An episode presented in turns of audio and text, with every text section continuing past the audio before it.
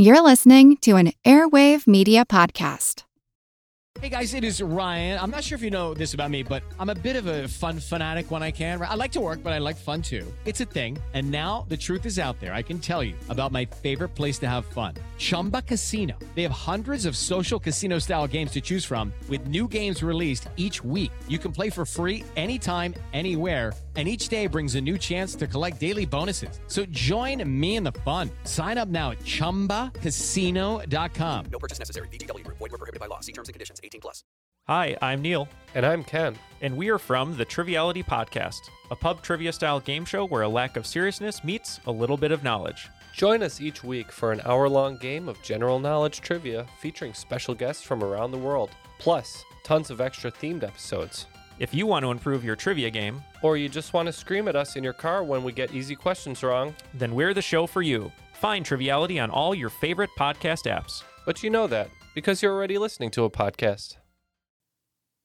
Useless information. Hi, I'm Steve Silverman, and you're listening to a classic episode of the Useless Information Podcast. The story that you're about to hear was released on October 29th of 2009, and I titled it The Great Elephant Caper. It's an interesting story in which a man was arrested for a crime that never ever occurred. Now, when I wrote the story all those years ago, I could have never imagined that the Ringling Brothers Circus would close up shop in 2017. But I should add that as I'm recording this new introduction, the circus has restarted, although they no longer feature any live animals. Another thing to note is that later in the episode, I quickly tell the story of a boy who won a contest for writing the best essay on peace. I wrote that tidbit so many years ago that I had completely forgotten that I'd ever done so. At least that was until a few minutes ago when I listened to the episode for the first time in 15 years. Anyway, fast forward to February 2022, and I told that story in its entirety in podcast number 166. And that one was titled the Eddie Cantor Peace Prize, and honestly, I had no memory of ever telling it all those years earlier. Anyway, enjoy. Welcome to the Useless Information Podcast, my collection of fascinating true stories from the flip side of history. My name is Steve Silverman, and today's story is one that I've titled The Great Elephant Caper. But before we do that, let's start with today's question of the day. Now, for today's question of the day, I thought I would choose a topic that's a little bit more mainstream than I've done in the uh, previous podcasts. And it has to do with one of the most hated people in history, and that is Adolf Hitler. Now, what's surprising to most people is that he was not born in Germany. In fact, he didn't move to Germany until he was 24 years old. So, my question for you today is quite simple What country was Adolf Hitler born in? Again, what country was Adolf Hitler born in? And I'll leave you in suspense until the end of this podcast. And now for today's story on pachyderm poisoning that I've titled The Great Elephant Caper. So let's turn the hands of time back to November 6, 1941, and take a visit to Atlanta, Georgia. It's here that we learn that 15 of the 52 elephants that were owned by the Ringling Brothers Barnum and Bailey Circus, still around today, was stricken by a strange unknown malady. It seems that two of the elephants died the first day, four died on the second, and 11 were gone within the week. Now, these were among the circus's best elephants and reported, it was reported at the time to be a $125,000 loss. Now, that may not seem like a big deal today, but I did uh, some calculations and figured out that's about $1.8 million in today's currency. That is a big chunk of change. So, what happened? As you would expect, an autopsy was immediately performed on four of the elephants, and it was later determined by the Georgia State biochemist that each elephant had more than enough arsenic, that's basically rat poison, in their blood to kill them. But the circus officials were stumped. They were just unable to explain how the arsenic ended up in their elephant's food. But one thing was clear to all of those involved in the investigation, and that was that these elephants were murdered. So the police questioned drugstores in the previous three cities that the circus had performed in to see if anyone, any of the druggists, could identify the person that purchased large quantities of arsenic. The circus also hired a private investigator, and he concluded that it had to be done by someone familiar with the circus. Someone had to know the inner workings to actually pull this off. Word of the elephant murders spread quickly across the United States. Day after day, updates were provided by the newspapers for their readers. And I really like this. An eight year old boy named Francis Thompson became so upset that he sent a dime into the Richmond Times Dispatch to establish a fund for the purchase of new elephants for the circus. An eight state manhunt had been underway when the big break came in the case on November 17, 1941. That's when 32 year old Elwin Bolgen Michael of Des Moines, Iowa, was arrested by St. Petersburg police after two witnesses came forward. It seems that the two witnesses had been watching the erection of tents, the circus tents, in Charlotte, North Carolina on Sunday, November 2nd. That's a few days before the uh, case uh, made the national news. And they saw Michael reach into his pocket and pull out five large white capsules. Each were about an inch long and about the thickness of your finger. And they observed him feed them to a large elephant. And Michael had just been hired on June 18th, just you know, a short period before, by the circus as a wheeler. He was part of the crew that helped load and unload the circus from the trains. The two witnesses had been taken to the fairgrounds to observe all 225 loaders, and both men identified Michael as the man that they saw give the capsules to the elephant. The noose around Michael's neck got tighter and tighter and tighter. A third witness then came forward and claimed that Michael had been run out of the bull tent several times. Then police determined that inquiries for 50 arsenic tablets had been made at a Danville, Virginia pharmacy. The man that sought to make this purchase was similar in description to the suspect, Michael. As you would expect, Michael immediately claimed his innocence. He said he was in a Charleston theater watching the movie Robin Hood but detectives found a newspaper clipping about the death of the elephants in his possession.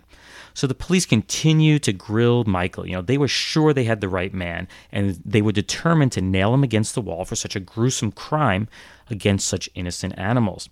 But then the case started to unravel. The two original witnesses that picked him out of a lineup gave different descriptions of the clothes that Michael supposedly was wearing at the time he fed these poisonous pills to the elephants and the third witness could not identify Michael in the police lineup. On top of that, the pharmacist back in Danville, Virginia said that a different man had purchased the 50 arsenic tablets. It was not Michael. But lastly, the death of the elephants also coincided with the untimely death of four circus employees, and there were another four that were violently ill at the time. After 11 days in custody, police were forced to release Michael for lack of evidence. All the charges were eventually dropped. So, what happened? Well, in the end, animal experts became increasingly convinced that the elephants were poisoned by arsenic that had been accidentally dumped onto the circus lot. Basically, they were grazing and they ate the arsenic. And it turns out this was not the first time this had happened. It seems that 11 elephants had become ill in Charlotte, North Carolina, eight years earlier after grazing in a lot that was contaminated by the seepage from a nearby industrial plant. And get this the circus had played the same exact lot the previous Tuesday, just prior to these elephants dying. Maybe that's where the arsenic came from. In the end, the hides of the 11 poison elephants were sold to the Sterling Leather Works to be tanned and made into luggage. As many people know, this was not the end of tragedy for the circus. A fire occurred less than a year later in their circus menagerie tent on August 3, 1942.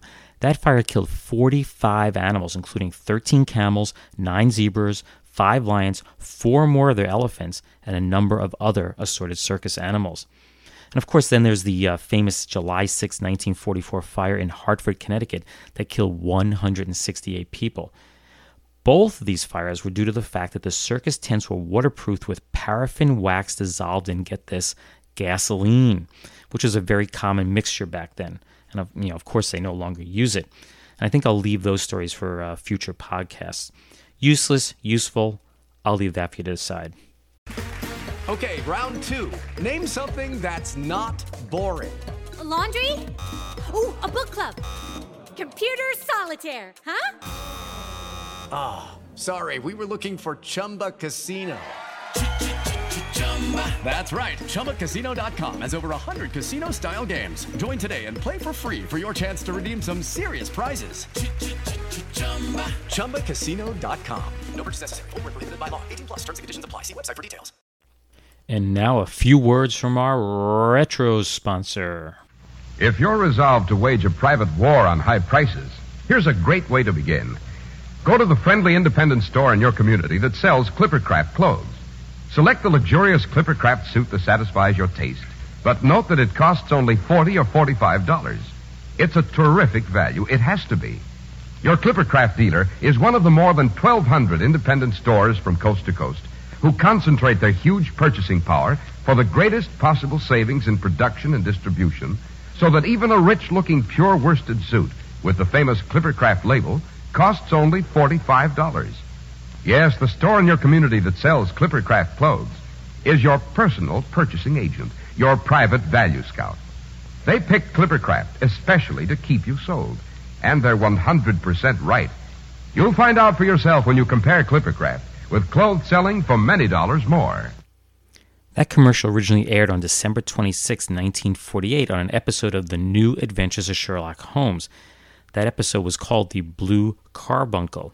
Anyway, uh, Clippercraft was a popular store brand of men's clothing, as you heard, that had been sold through more than 1,200 stores at its peak. It was started in the early 1900s as a, uh small independent Boston company and uh, expanded, expanded, and uh, it was still around in uh, 1976 when they were sponsoring Family Feud, but uh, seems to have faded out and uh, can no longer be found. If you're curious, that $45 suit adjusted for inflation today would be about $400. So that gives you an idea of what the value of their clothing was in the day. And now for a few totally useless yet totally true tidbits from history. It's time for what I like to call news of the weird past. Our first tidbit goes back to April 14, 1936, where it's reported that Lloyd Franklin Lewis, who was 18 at the time, won a $5,000 college scholarship for submitting the best 500 word essay on how to achieve world peace. Quite a noble effort there.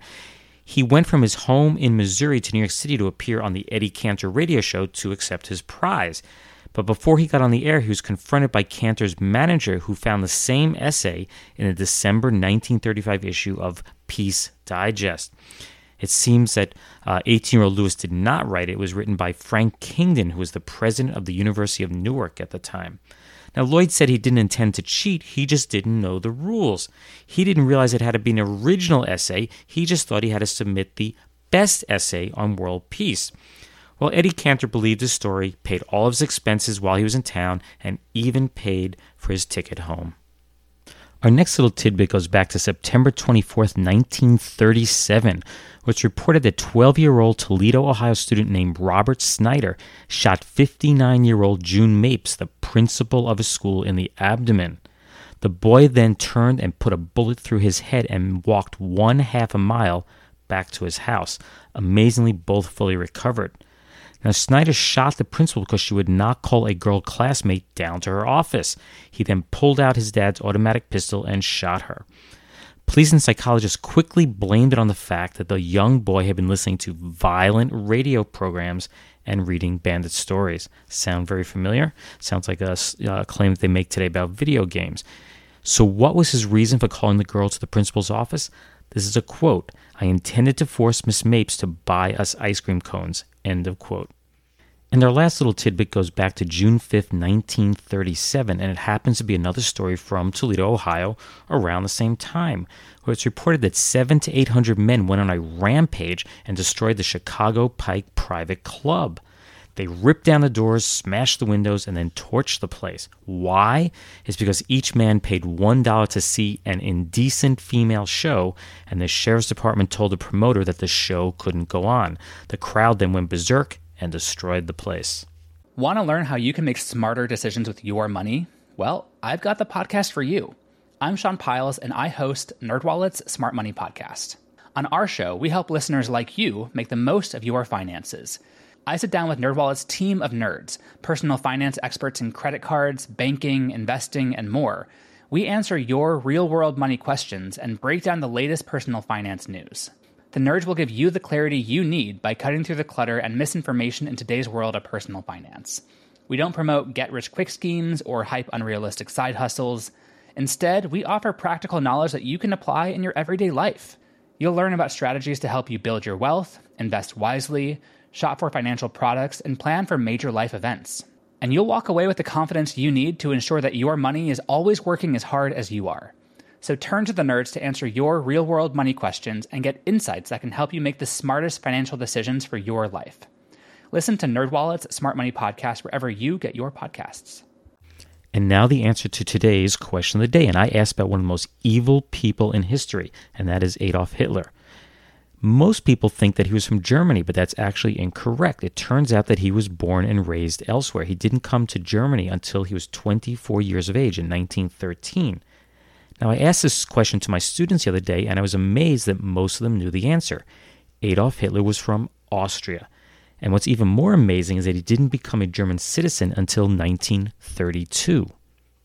Well, I hope you enjoyed today's story on the Great Elephant Caper, as well as our question of the day about Adolf Hitler, listening to our retro sponsor, Clipper Craft Clothes, and the news of the weird past tidbits on the plagiarized essay, the 12 year old that shot his principal, and of course, the mob that destroyed the nightclub. If you'd like to read more true stories just like this, please be sure to get a copy of one of my books. They are Einstein's Refrigerator and Lindbergh's Artificial Heart. Both are written by me, Steve Silverman. They're available from your local bookseller, online, and from your local library. I've also received word this week that Einstein's Refrigerator is now available as an Amazon Kindle book. I was surprised to receive that word from my publisher. If for some reason you'd like to contact me, simply drop me an email at useless at steve.silverman.name or visit my website at uselessinformation.org. The email again is useless at steve.silverman.name and the website is uselessinformation.org. As always, I would greatly appreciate if you could log into iTunes and leave some positive comments to help increase the number of listeners to this podcast. I made it all the way up to number six in their history section, although I've dropped a little bit since then. But I really do appreciate uh, what you've done for making it grow. Thanks for listening. With lucky landslots, you can get lucky just about anywhere. Dearly beloved, we are gathered here today to. Has anyone seen the bride and groom? Sorry, sorry, we're here. We were getting lucky in the limo and we lost track of time. No, Lucky Land Casino, with cash prizes that add up quicker than a guest registry. In that case, I pronounce you lucky. Play for free at LuckyLandSlots.com. Daily bonuses are waiting. No purchase necessary. Void where prohibited by law. 18 plus. Terms and conditions apply. See website for details.